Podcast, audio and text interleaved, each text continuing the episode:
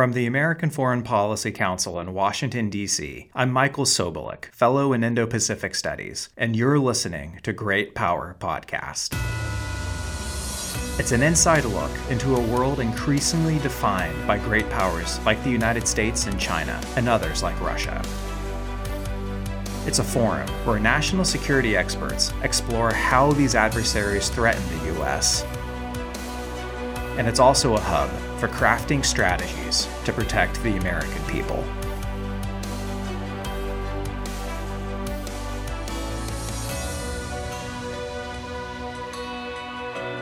If you're anything like me, you can smell the Memorial Day jet fumes. And also, if you're anything like me, you are on the verge of getting out of town for a vacation. Hi, everyone. This is Michael. Thanks for tuning in to this latest episode of Great Power Podcast. I am minutes away from closing up shop, hopping in the car with my better half, and heading to the beach for Memorial Day. I hope a lot of you are on the verge of doing the exact same thing or something similar. For your listening pleasure, I wanted to make sure to get this episode out before the holiday weekend starts. And this is, I think, a great topic to talk about, not only because we haven't talked about the Korean Peninsula yet on this podcast, but there have been some interesting developments there. It, it, it still staggers me after working on Indo Pacific issues for, uh, I guess, about a decade now. It still amazes me how crowded and complex this this part of the world is. I mean, not not only is the Indo Pacific a massive region, if you're an American uh, defense official, foreign policy official, you're looking at multiple different problem sets. And if you look at just within the first island chain, if you start up from Japan, go down to Taiwan, then down to the Philippines, that's what defense planners call the first island chain. Just within that issue, or just within that region, there are three pretty intense problem sets for the United States and our partners and allies. You have the South China Sea, contested body of water that Beijing is claiming in its entirety as its own. Uh, a lot of island reclamation, military sites that China has constructed. Uh, that is a potential tinderbox. If you go up, you see Taiwan, which we've talked about extensively on this podcast. It's it's a potential powder keg, uh, geopolitically and, and militarily. But then if you go up even further north, you get to this peninsula uh, that Americans have quite a bit of past experience with in the 20th century, talking about the Korean Peninsula. Uh, it's interesting. Uh, I'm I've been writing this book for the past year and a half or so about U.S.-China competition, finding ways to sabotage China's Belt and Road Initiative, and a lot of that research led me into examining China's dynastic history, in which Korea features prominently a lot of uh, Korean historians have called the peninsula uh, the shrimp among whales. It's literally caught in between China and Japan, and it's difficult to count the exact number of times that Korea uh, was the subject of invasion, colonization, and uh, pretty uh, pretty intense warfare. Uh, now, the Korean Peninsula is uh, in terms of day to day, sure, on, on most of the time it's stable. Uh, but but if any of you remember the outcome of the Korean War, it wasn't really exactly settled, was it? It was an armistice. It wasn't a peace treaty. And North Korea, led by the Kim dynasty, Kim Jong Un at the moment, uh, is uh, essentially a nuclear weapon state and South Korea, as an ally of the United States, relies on American nuclear deterrence for their protection. There's an extensive alliance, a deep alliance network uh, that goes back decades. And the United States has staked, uh, uh has has put a stake into the ground that the stability of the Korean Peninsula matters a great deal to us. It was interesting the American Foreign Policy Council, the think tank I work at, led a delegation out to Korea last year, and we took a lot of meetings there. Our, our, our delegation visited Camp Humphreys, which is uh, uh, the headquarters for not only the United States military presence on the peninsula, but it's also uh, the Joint UN Command. We did not get the chance to go up to the DMZ, unfortunately, uh, but we had a lot of meetings with defense officials, diplomatic officials, some folks in their uh, assembly, and the uh, the big takeaway that we left with was there's a lot of willingness and even eagerness from Seoul to partner with Washington, not just on peninsula issues, but even on issues with the U.S. and China. Uh, but there was some angst. There was some worry. There was com- some concern about the credibility of America's commitment as an ally. Those insecurities and those fears are not necessarily a recent phenomenon. They've been ebbing and flowing for a while, but in the past few years, they have intensified. And recently, Washington and Seoul came to a pretty significant agreement on those issues that's been causing South Korea angst. And on this podcast today, I want to unpack the details of that agreement. It's called the Washington Declaration. When President Yoon made a state visit to the United States not that long ago, he and President Biden jointly announced it in the Rose Garden. And there are some significant elements to this. I want to unpack that. I want to get into where North Korea's nuclear program is right now and what we can expect things to look like in the next few years. And I brought on, I, I was really lucky to get not only one of the foremost experts on this issue in the country and in the world, but a, a really, really good friend of mine too. I've looked up to him for a long time. Uh, his name is Bruce Klingner. Uh, he is a senior research fellow at the Heritage Foundation. Uh, he's been doing this for decades. Before he was at Heritage, he uh, was a senior CIA analyst on this issue, and uh, he he has a way of getting to the heart of the Korean Peninsula, the issues that are defining the conflict there, and explaining it in in a really incisive way. So, as you're traveling or just resting this weekend, I hope that you enjoy this conversation. And with that, let's get into it. Bruce, it is a pleasure to be speaking with you. Thanks for coming on the podcast today. Oh, my pleasure. Long overdue. Indeed. Glad to glad to chat about this in person together. All right, so we're talking today about the Korean Peninsula. We're talking about recent developments between Washington and Seoul, where North Korea's nuclear program sits, and the path that got us to where we are. It's a lot, but I think we can tackle this. So let's start with the news of the Washington Declaration between Washington and Seoul uh, a few weeks ago, around the time that the declaration was announced, you had a news hit. I think it was PBS NewsHour or something. And you said that the declaration was meant more for South Korea than it was meant for North Korea. Can you explain what you meant by that? Well, deterrence is both to deter your opponents as well as reassure your allies. And the, the declaration really, you, you have to go a little bit back in time to, to put it into a context. So last year, the US and South Korea, as well as Japan, resumed large scale military exercises that had been canceled or constrained since 2018. And also, the US resumed what's called rotational deployment of strategic assets, sort of nuclear capable launch systems, uh, which had also been curtailed in 2018. And so by doing that, that was really the, the hardware. That was more the deterrence of North Korea because it showed not only US resolve, but it also showed our capabilities. And after really four years of, of not showing our nuclear commitment, as part of the extended deterrence guarantee, we were resuming that. So that was more of a message towards North Korea, but also had a message to South Korea. Um, during the last year or so, there had been a growing advocacy in South Korea for a nuclear weapons program of their own. And that was due to a number of factors. Uh, uh North Korea's growing capabilities, reduced uh, perception that negotiations would solve that. Also, sort of a broader deterioration in the security environment. China China's growing capabilities and, and belligerence towards its neighbors. And then even from far away, the, the Russian invasion of Ukraine, which seemed to bring to many people's mind in Asia that we were no longer in the perceived post-war uh, environment. So all of that had, had led to a, a deterioration in, in South Korean perception of its safety.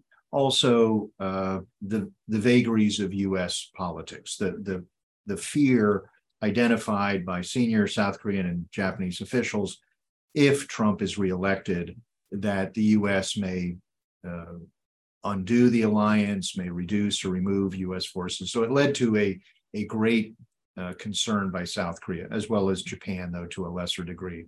Um, and so when I was in Korea in the summer and December and January, it, it really seemed that there was a potential for a crisis, that the President Yoon had had several statements or misstatements or deliberate misstatements pushing for a South Korean nuclear program and and I think there there was a great response by Washington. They took into account uh, the South Korean concerns, and between January when I was there and talked to senior officials, and there was a sense of a of a crisis that that South Korea may be pushing for its own nuclear program, and then moving forward to April and and then May.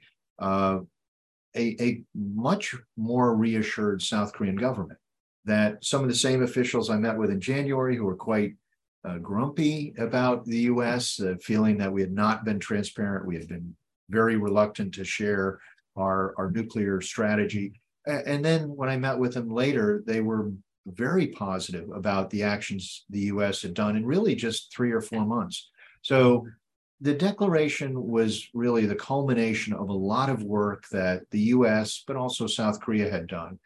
And it was, on the one hand, South Korea affirming its commitment to the Non-Proliferation Treaty. So, kind of eschewing the advocacy by non government folks for an indigenous program. Hmm. Um, and then in return, the US taking additional steps to try to reassure South Korea, this nuclear consultative group, as well as a, number of other initiatives, and which I think had had played well with Seoul. So right now, the South Korean government is much more assured, and then we'll now have to see how that new group is operationalized, how it's implemented, uh, and then what impact the messaging from the Yoon administration to the South Korean public is to, to see if the South Korean public has a lower level of ad- advocacy for nuclear weapons than it had in the past. Mm. This this is interesting because the, the big idea that you started that response with that deterrence has multiple audiences. It's more than just the adversary whose behavior you're trying to influence. If, if there's an action they would rather prefer to take, but you don't want them to take it, you need to impose some sort of cost or deny some sort of benefit. But part of doing that is having credibility to your threats. And if you don't reassure your own allies, how credible are, is your deterrence threat to begin with? So I think that makes a lot of sense. I think that's a great way to frame it. Um, I, I want to come back later on in our conversation to the shadow of 2018 and the US, uh, the, the, vagaries of US politics, as you put it. Maybe we can end with that because I think that's interesting note to end on let's talk, if we can, briefly about just some of the nitty gritty details before we get to the big picture here. You mentioned the nuclear consultative group.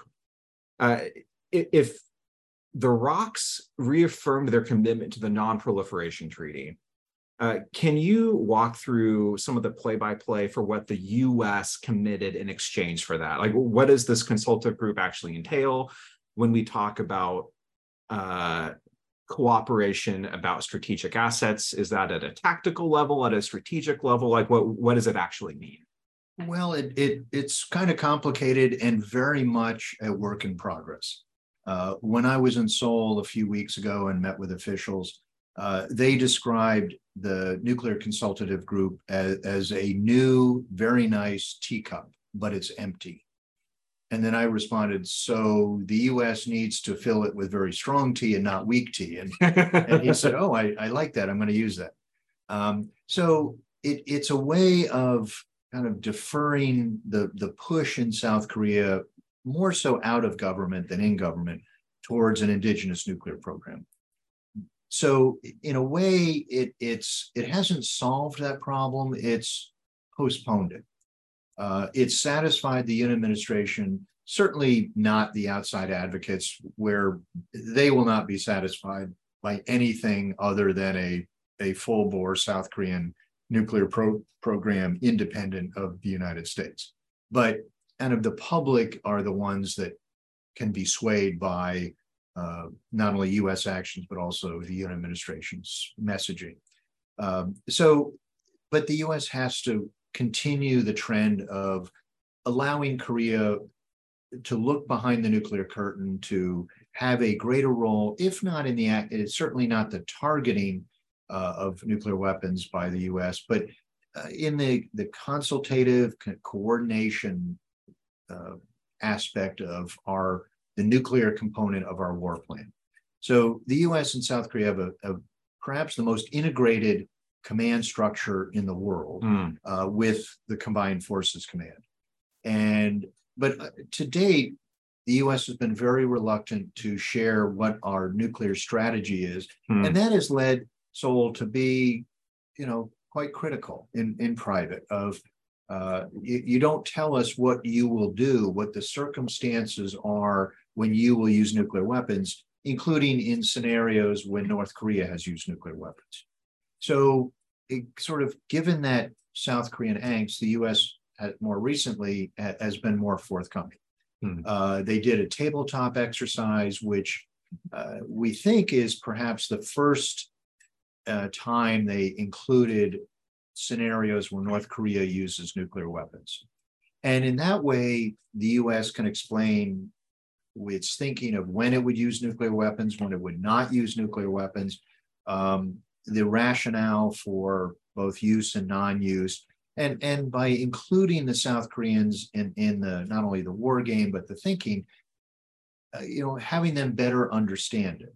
Uh, and which is good because you know we have not only this combined forces command, we have a an operation plan called 5015 for responding to a full-scale invasion by North Korea, as well as a number of other contingency plans. So it, it only makes sense for the US to incorporate our South Korean allies into this broader, broader thinking. So uh, I think the, the the group is will go beyond what we have done in the past, but we do need to to carry through. We need to continue this uh, more inclusive uh, process with South Korea to make them feel more reassured of our commitment, as well as better understanding the the U.S. strategy, which is all intended to uh, defend South Korea against North Korean threats and attacks.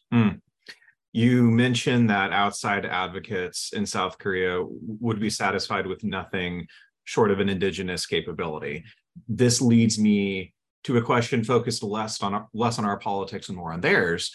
Uh, how durable do you think this declaration is across the spectrum of South Korea's domestic politics? Because previously, before President Yoon, you had President Moon Jae-in, who, shall we say, had quite different relationship with Washington than President Yoon does. I mean, I, I remember when I was a Hill staffer, President Moon was crisscrossing Europe trying to convince Paris, Brussels, Berlin, and anyone who would listen to start rolling back sanctions on North Korea against the wishes of Washington. So if if politics, if the political situation changes in Seoul, again, we're prognosticating, so there's only so much we can say.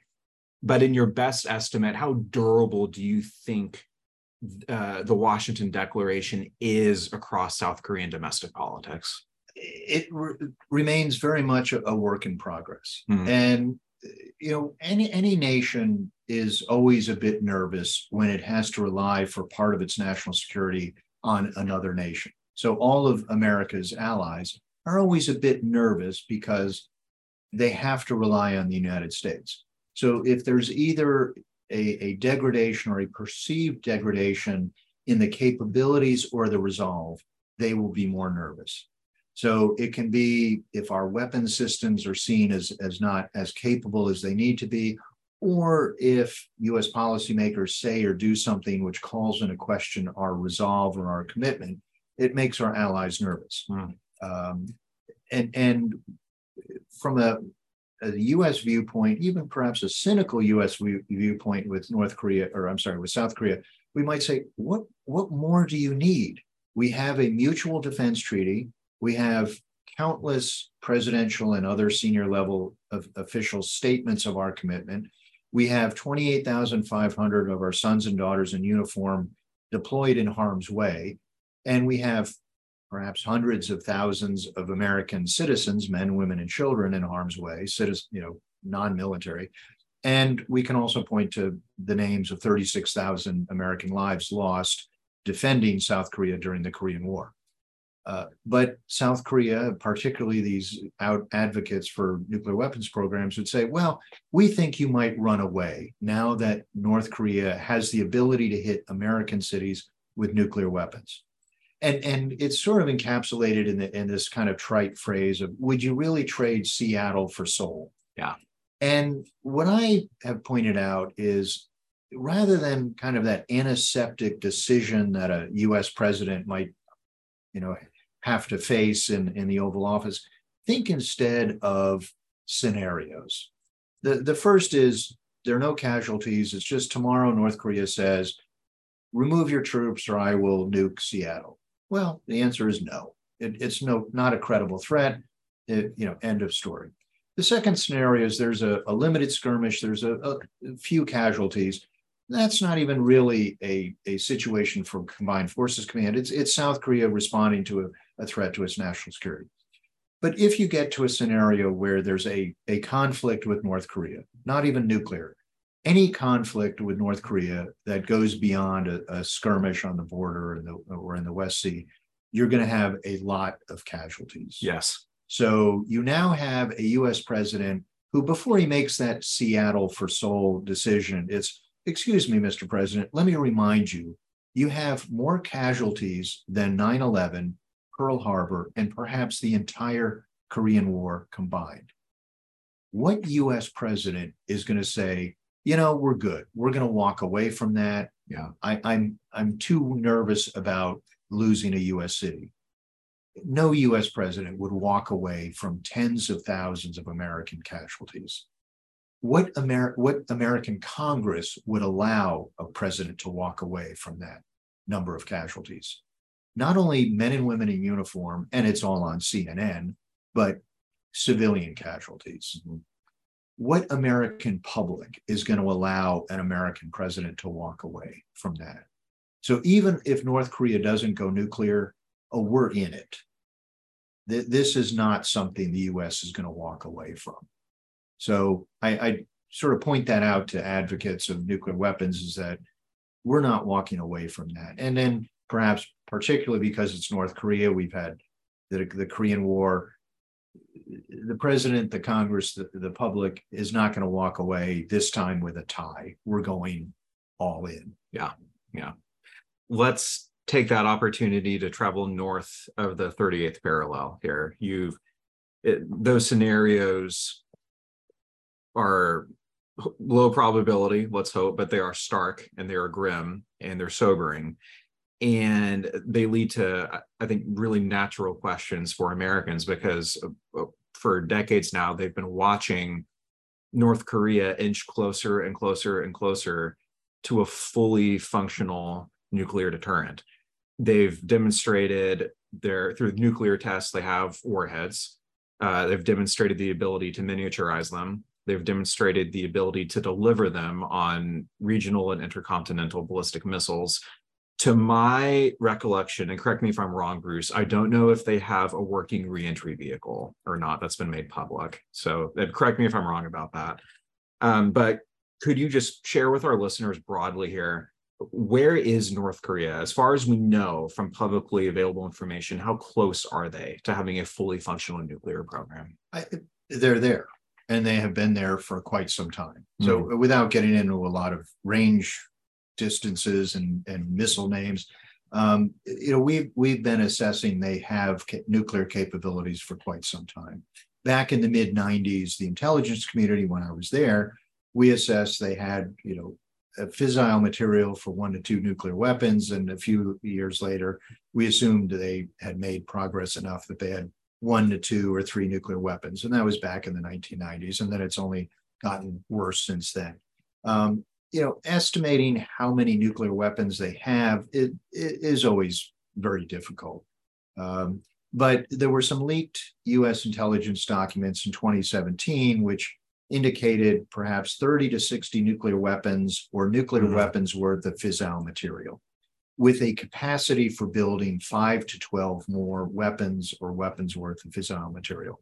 Um, you know, last year, a South Korean defense think tank uh, estimated they probably had 90 weapons. And, and part of a RAND uh, Institute project I was involved in, you know, we predicted they could have 200 nuclear weapons by 2017. Mm. Um, for at least a decade, U.S. officials have been saying publicly that they have, you know, working nuclear warheads that have been successfully integrated with missiles, uh, and that they can hit kind of any range they want. You know, what I've found over the years is there's sort of been this tendency by some to to underestimate North Korean capabilities. Mm. So in the 90s, it was, oh, you can't prove they have fissile material for plutonium weapons. In the 2000s, it was the uranium program was just a figment of George Bush's imagination. Yes. in 2007, it was you can't prove that the target that the Israelis hit in Syria was a nuclear reactor. Uh, and then after that, it was you can't prove that North Korean ICBMs can hit the United States. All of those have now been proven beyond a shadow of a doubt, you know, to be true. Yeah. And when people point to the reentry vehicle, um, you know, they've had a number of years to, you know, uh, fulfill that capability. And actually, some again leaked intelligence documents from the 2017 ICBM launches were that the CIA estimated estimated that the reentry vehicle would have survived had it been flown on a normal trajectory rather than rather than the very mm. highly lofted trajectory. And you know, it, the timeline is that North Korea has had more time to develop these capabilities than previous nuclear weapons uh, nations have had, where they've clearly demonstrated that capability. Mm. So, the United States has said under Republican and Democratic presidents, and consistently affirmed by multiple Congresses that the United States would never accept a nuclear North Korea what I'm hearing from you is that North Korea is essentially a nuclear state now. So is it is it overstating reality to say that this is perhaps a failure of U.S. foreign policy? Well, successive administrations have tried to prevent North Korea from going nuclear, and and clearly they are nuclear now. So we could say it's a failure on us, but it's uh, you could point to other examples of you know uh, oh we didn't solve the the Soviet Union until they collapsed. Was that a failure for decades until it was a success? Hmm. Um, you know, and sort of the uh, accepting them as a nuclear weapon state. Uh, it, it's a bit of semantics, uh, I acknowledge, but I, would say there's a difference between accepting and assessing. Mm. So, mm. you know, we we can't help but assess that they have nuclear weapons, whatever the number is.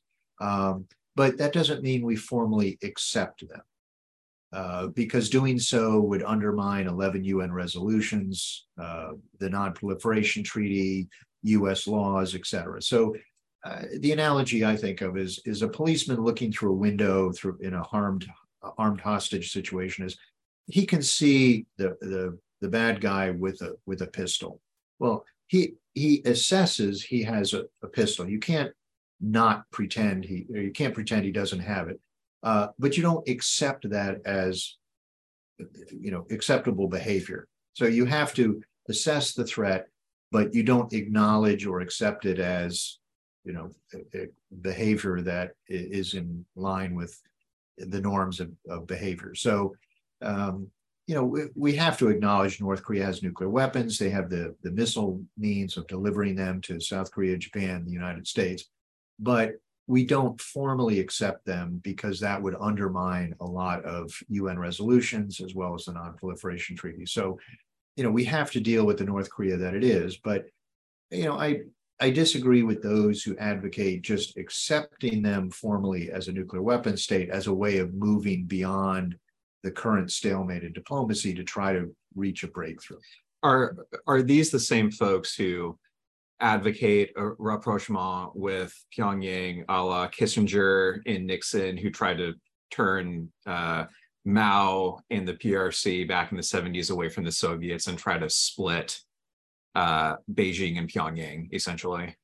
Well, you put a lot on the table there. Uh, you know, I, I think you know, I, I put all that on on the table because I remember in 2018, as a staffer, I heard very odd arguments from people I was not expecting to hear these arguments from basically say, listen, maybe we talked to Kim Jong un, maybe we're able to cut some deal and uh, complicate Xi Jinping's foreign policy calculations. And I was not expecting to hear that from a lot of people. Right. Well, I, I think what we've often seen in the the Korea Watcher community is is it sort of devolves into this oversimplified binary debate of you know more pressure or more diplomacy yes and and of course the yes. reality is you need all the instruments of national power in a comprehensive integrated strategy so as often as you as you point that out and say you know you need more than one tool to build a house or have a policy it always tends to devolve into that hard or soft debate mm-hmm. um, so you know, we need all all of the instruments of national power. It's often sort of described in a in a military jargon of DIME, diplomatic, information, military, mm-hmm. economic. So, you know, I was part of a negotiating delegation on arms control in Europe. Uh, you know, we we didn't like the Soviet Union, we didn't trust the Soviet Union, but we had mm-hmm. arms control treaties uh, it because they were very well crafted. They included verification protocols, et cetera. Yeah. That's the kind of thing I think we we should strive for for North Korea. Unfortunately, they continue to refuse any kind of dialogue. Um, as we we strive for that, you know, even if we're very pessimistic now that there is a diplomatic resolution of the North Korean nuclear problem, I think we still try for it. In the meantime, as we try to get them back to the table, either for denuclearization talks, arms control talks, tension reduction talks, confidence and security building measure talks. You need to continue to enforce your own laws against criminal activity, as well as enforce the UN resolutions. And then you need the military component of deterrence uh, and, if necessary, defense and defeat of, of an opponent. So, um, it, you know, we're we're trying to get North Korea back to the table. In the meantime, we need to have the the shield and the the potential sword of, of defeating them if they do attack mm-hmm. Yes. Uh, I want to go back to that analogy you brought up a few minutes ago of you're a police officer working with a hostage situation and you see uh, the hostage taker with a gun. And in all those movies that all of us have seen with that hostage scene, the, the critical objective of the negotiators to figure out the motive of the kidnapper because you need to establish some sort of a connection with this person if you want to de-escalate so what is what's Kim Jong Un's motive here? What is the? It might be multiple motives. So what is what, what drivers continue North Korea's long-standing push to acquire a nuclear capability? What are they hoping and planning to achieve with this? Well, they want to maintain North Korea as a nation. They want to maintain the Kim regime in power. Uh, they will point to what they call the US hostile policy as justification for having a nuclear weapons program. Uh, they will say we are continually threatening them, and therefore, as a small nation trying to maintain its viability against a large nation, they need nuclear weapons. Now, of course, for decades, when they didn't have nuclear weapons, we didn't attack them. Uh, it's always been them attacking uh, South Korea and and the United States and others um, you know, either on a large scale as in 1950 or small scale any number of times uh, since then. So the U.S. would say, "We never attacked you." You know, the the North Korea is the one who has racked up a lot of South Korean and U.S. casualties yeah. uh, over the years. It's North Korea that really has the hostile policy, but um, you know, they they point to the U.S. exercises and others as indicating hostility.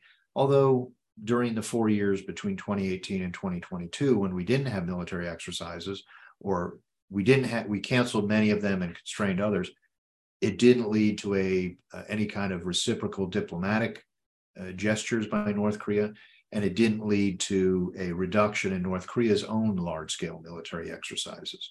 So they would point to uh, say the, the large U.S. bombing during the Korean War. The U.S. would respond with, "Well, you're the ones who started the Korean War."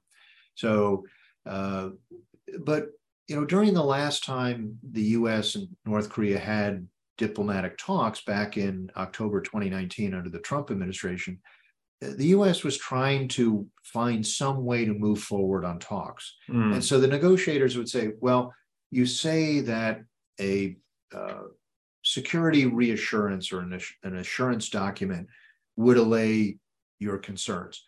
What do you mean by that? Mm-hmm. Maybe yes. we can work with you on that. And then North Korea simply refused to identify the parameters of what they would want. And the US said, well, you talk about a peace declaration or an end of war declaration. You know, what do you mean? What are the parameters? Mm-hmm. And they and they wouldn't provide any details. Interesting. And the US said, well, you talk about the hostile policy. What do you mean by that? We mm-hmm. know you've identified many in a sort of an ever lengthening list of, of conditions. But what do you mean by that? Perhaps we can take measures to allay those concerns. And they refuse to provide details. So, you know, it's very hard to have a not only negotiation, but a, a diplomatic discussion when one side refuses to put on the table what they mean by even certain definitions. That that makes diplomacy difficult for sure. Very much so. When you don't define what you want.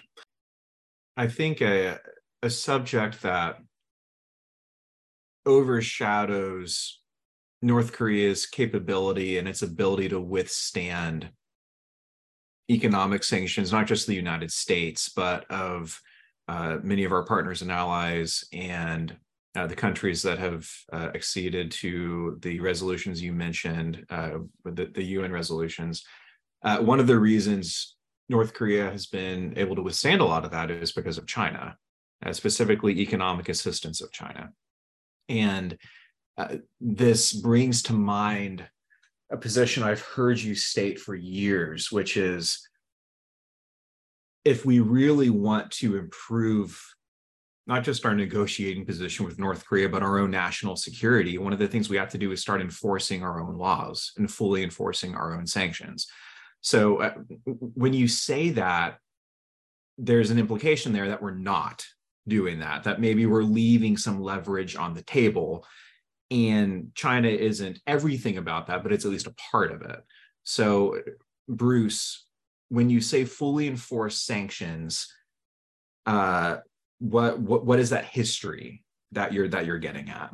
Successive U.S. administrations, uh, both Democrats and Republicans, have sort of talked a good game or talked a tough game, and then underachieved even in fully implementing U.S. law. So, I mean, taking a, a, a step back, uh, sanctions or pressure, it, it's not a silver bullet. Um, just as diplomacy has obviously shown itself not to be a silver bullet. We've had eight international agreements with North Korea on nuclear weapons, which is both arms control and denuclearization. All have failed. Um, South Korea has 253 inter-Korean agreements with North Korea. All have failed. Uh, that's not to say we don't try for additional ones, but we sort of have to acknowledge that, you know, for those who say sanctions have never worked, we should give up, we should do something new like diplomacy. Well, there's a track record with diplomacy as well. What I point out is, is sanctions have a number of objectives. One is to enforce our own laws as well as UN resolutions. Uh, it's to number two is to impose a pain or a penalty on those that violate it. You know, you rob a bank, you go to jail.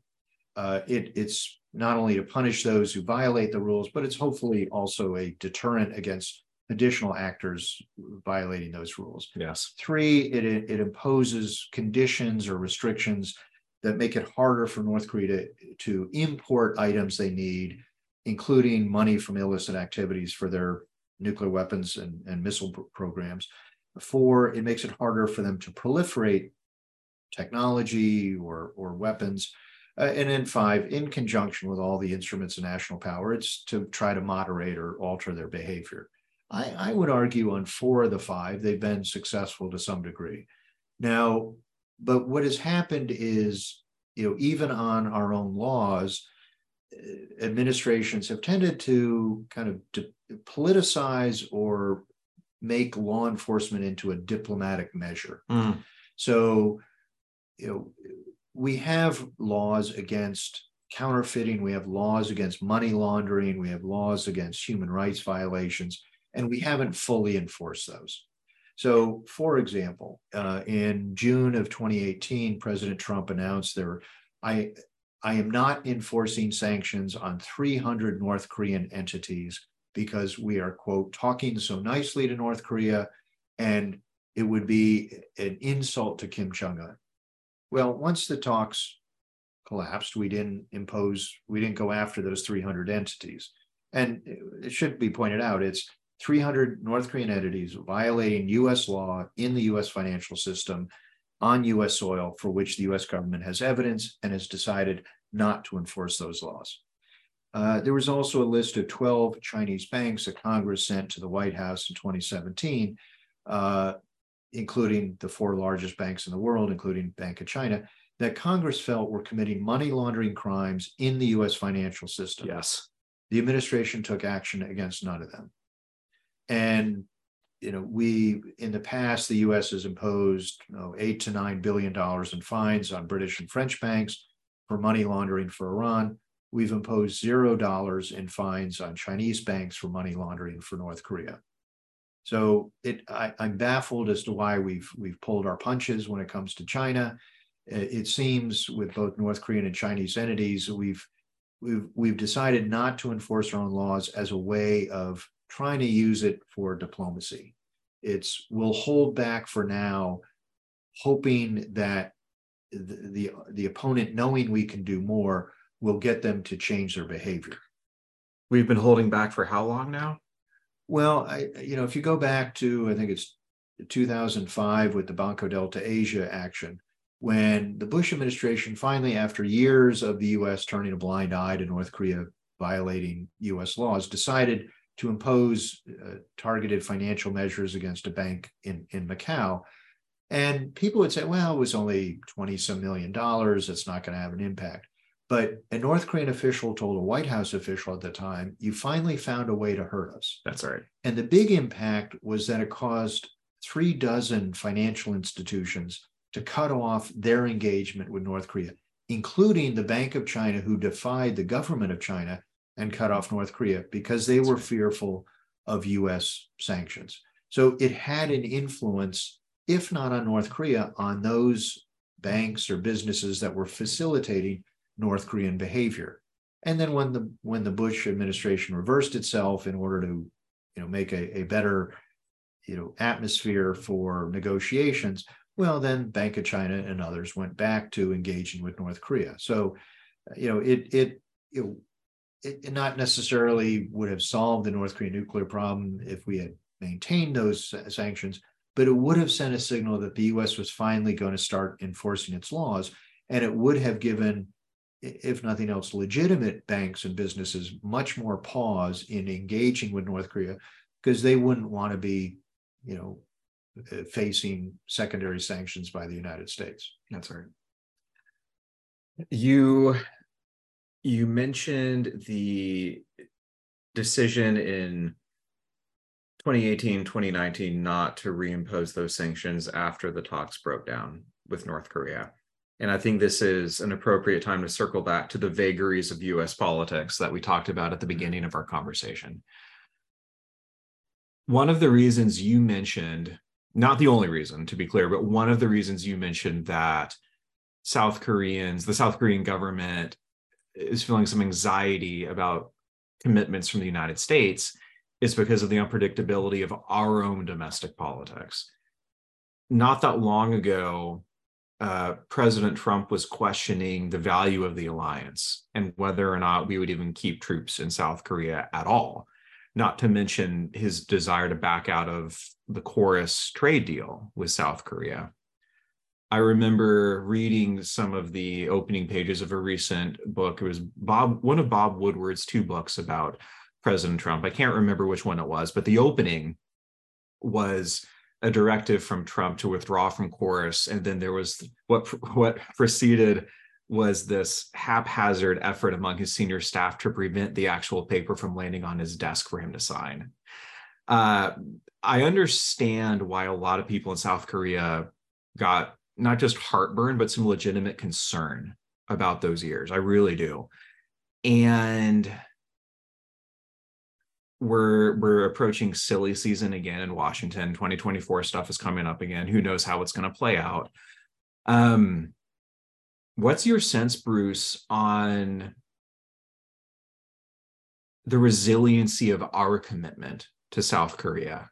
How do you see that playing out in our domestic politics?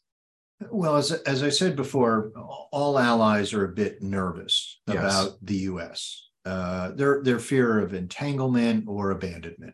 The the U.S. will get them involved in things they don't want to be involved in, or abandoning them uh, and thus leaving them vulnerable to outside threats. Uh, so there's always that underlying concern, and and any number of issues can kind of trigger that. And over the decades, I've seen any number of occasions when when South Korea was nervous because of of uh, even a, a perception or a misperception of of U.S. action. Uh, but you know, President Trump made very clear that his questioning or even disdain about some allies, particularly it seems South Korea and Japan. Uh, during the 2016 campaign, he sort of said, "Well, why shouldn't Japan and South Korea have nuclear weapons? Why are we paying so much to to be over there, et cetera?" Um, during what was called the Special Measures Agreement uh, negotiations, which usually are every five years, and what they are, what those negotiations are, is that even though it's in our the U.S. strategic interest to have our forces deployed overseas, sort of like having policemen in bad neighborhoods rather than sitting back at headquarters, uh, host nations provide uh, some reimbursement cost or offset cost. Um, again, it's it's sort of like the the neighborhood um, shopkeepers paying for some of the cost to the policemen, even though it's in the city's interest to have the policemen in those areas. So it, over the years, it, it's been usually an incremental increase in the host nation support. Um, during the Trump administration, he directed his negotiators at first to require cost plus 50%. In essence, making a profit off of our sons and daughters in uniform. Uh, my son and my father are and were Marines. That's not why they joined. Uh, then afterwards, it, the the cost went, the number went up, so that the U.S. was demanding a 400 or 500 percent increase in the South Korean and Japanese contribution for U.S. forces. It, it turned alliances into transactional relationships, and President Trump had said he would remove or, uh, or reduce or remove U.S. forces if we didn't get enough money in compensation. It caused a huge strain in the relationships. Um, and then when President Trump came in, he, I'm sorry, President Biden came in, uh, we accepted an incremental increase and, and the issue was resolved. But there was the concern that uh, if President Trump comes back or another isolationist president, that the US will not value its alliances to the same degree as we have for, for decades. And in my discussions with Korean and, and Japanese officials, they, they mention that by name as a, a reason for concern and even a reason for the advocacy in South Korea for an indigenous nuclear weapons program. We will see what the future holds for our own politics, won't we? I hope that future includes a continued commitment to our friends and our allies, particularly our friends south of the 38th parallel. You know, I, I've I've been working on Korea for 30 years now, uh, almost half of my life, and and you know, any of the the American Korea watchers, we get pretty passionate about Korea when you work on it for quite some time. You know, it's it's not just an analytic e- exercise; it really becomes an issue of your heart and not just your mind. And so we all have very strong feelings toward the Korean people, the miracle on the Han, their their you know repair and resurrection after the Korean War, uh, and and a lot of respect for the Korean people and and pride in the alliance that the U.S. has with South Korea, which enabled that nation to rebuild. And you know, overall, our allies have been you know a positive force for the United States. It's in our interest to have a stable Europe, a stable Indo-Pacific region. Um, it's in our national interest, and so you know we we all hope that one day we'll see a unified peninsula. Yes, but it has to be you know, according to the terms of Article 4 of the South Korea Constitution, based on the principles of freedom and democracy.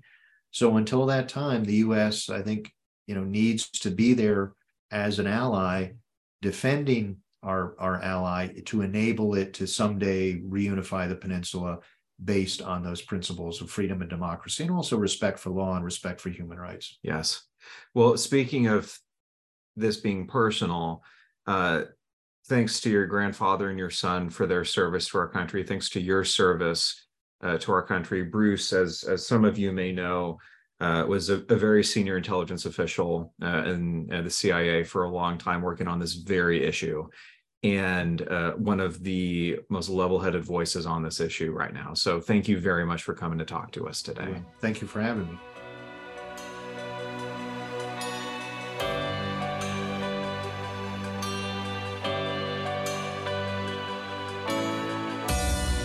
Thanks for listening. Please be sure to subscribe and leave a rating or review. To learn more about AFPC's research, visit us online at afpc.org. For questions or comments, you can reach me at greatpowerpod at afpc.org. I'm Michael Sobolik, and you've been listening to Great Power Podcast. We hope you'll join us again next time.